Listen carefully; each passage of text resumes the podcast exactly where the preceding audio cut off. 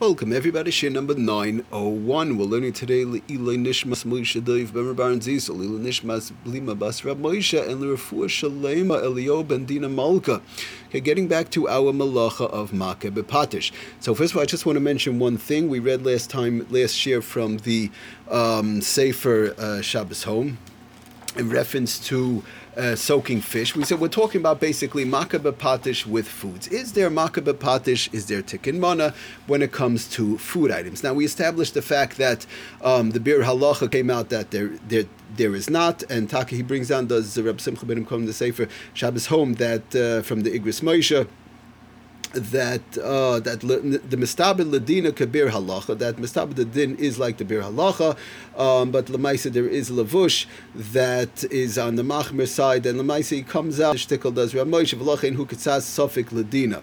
But be it as it may, lafida Biur Halacha for sure. So we brought down last time that um, rinsing off, just to read real quickly again to Chazirov, therefore it, is, it would be allowed to rinse off or soak a salty fish that is inedible due to its saltiness. Now we, we said last time just uh, you have to be careful. There shouldn't be any dirt that's visible. If it if you see it's clean, it's just very salty, you know, inside the salt. So that's a different issue. But I just want to mention one thing in reference to heat. Not you can't use hot water. We're not talking about hot water. If it's let's say let's say fish or, or fish that's not totally cooked or whatever the case is, or certain types of fish that, that you could eat like that. This just has to be you know you have to wash it off or herring type stuff or whatever these various different type of things. When it when it comes to heat, hot water above Yad which is above 110, of course that runs into the Isser of bishul. Anything that's not 100% cooked, then you put it into you soak it in um, hot water in a uh, you know in in the uh, in water that's above 110 yatzaladis but now you're running into a problem of bishul we're not going to get into the whole thing. Kli and kli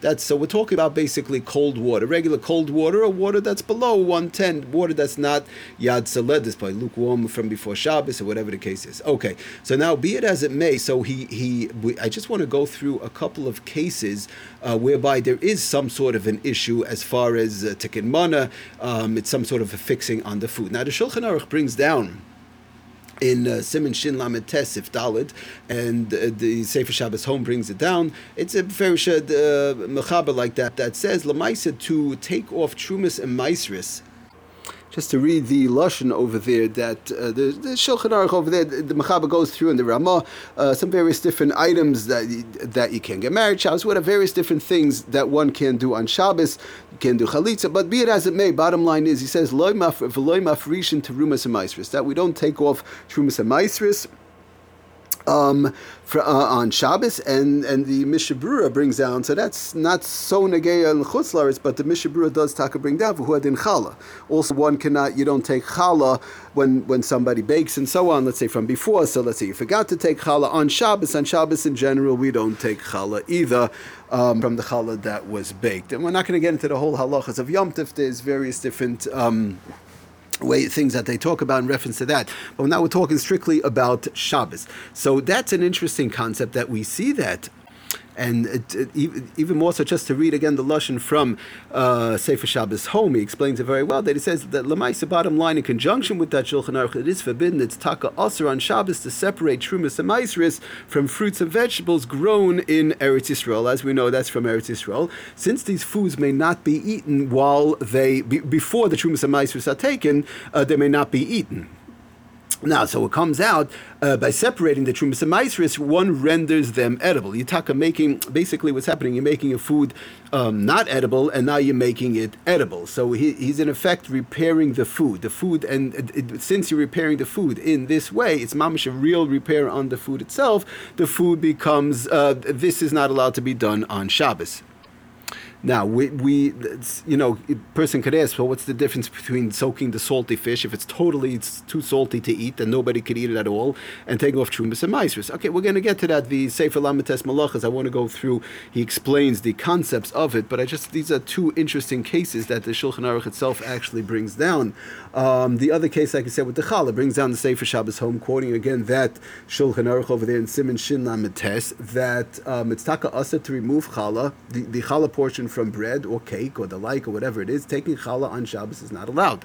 Now, he continues on and says the reason is it's the same reason as mentioned before, like we said with the trumas and maestris. The baked item may not be eaten until the challah is taken from it, taken from it. In a case whereby you have to take challah, and therefore taking the challah is thus analogous to the prohibition of repair. It falls under the isser, under the um, guidelines of tikkun mana, makeh bepatish, and so on. In the event that one forgot to remove trumas and maestris or challah prior to Shabbos, one should consult a halachic authority. He brings down one has to talk to a posek it's a little bit complicated how to do, what to do, and so on. We're not going to get into that obviously right now, but just to see the concept, I want us to know taking Trumas and Maisris or taking Challah in general does fall under this Isser, even though it's with food of um, of uh, tikkun mana.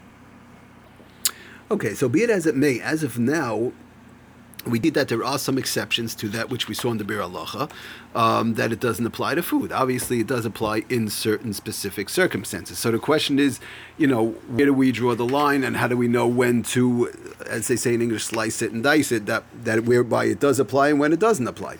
So, um, Sefer, uh, Lamites Malachas on page 1149 brings down very interesting that, uh, well, he goes through some cases, we'll see some more cases, but he said, however, according to most Paiskim, Makeh Bepatish only applies to foods under two conditions. That's it. The bottom line is he brings down, the, the, the, the according to most Paiskim, there are two conditions whereby you would be having a problem of Makeh Bepatish, possibly. Number one, you need, the food item must be previously unfit for human consumption. In other words, it's not edible and finished. That's number one. And number two, the food substance must undergo an intrinsic change to become edible. It, he brings down if either of these conditions are taka absent, so then makeh bepatish would not occur. Now, the, the cases, I didn't really see it inside, but the cases that we quoted in reference to Trumas and Maisris and and the that's also a halachic. The food is not edible halachically. Um, over here, he's talking about the the food substance itself.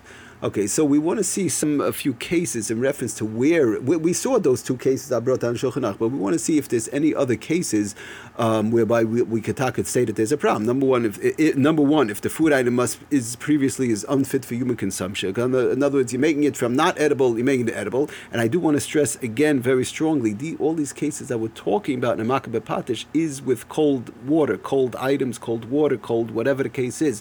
It's not if you're dealing with heat the, the, that's above Yatzaledis so obviously that runs into the problems of bishul cooking. So that's that's a totally different malacha, which we've went through in the past and uh, anything above Yatzaledis by, and you're dealing with something not cooked, when the heat source is above Yatzaledis by, above 110, so obviously that is Bishel. Over here, we're dealing with, with, with whatever, whatever the case is. There's no Bishel involved, there's no heat involved. It's just making the food edible.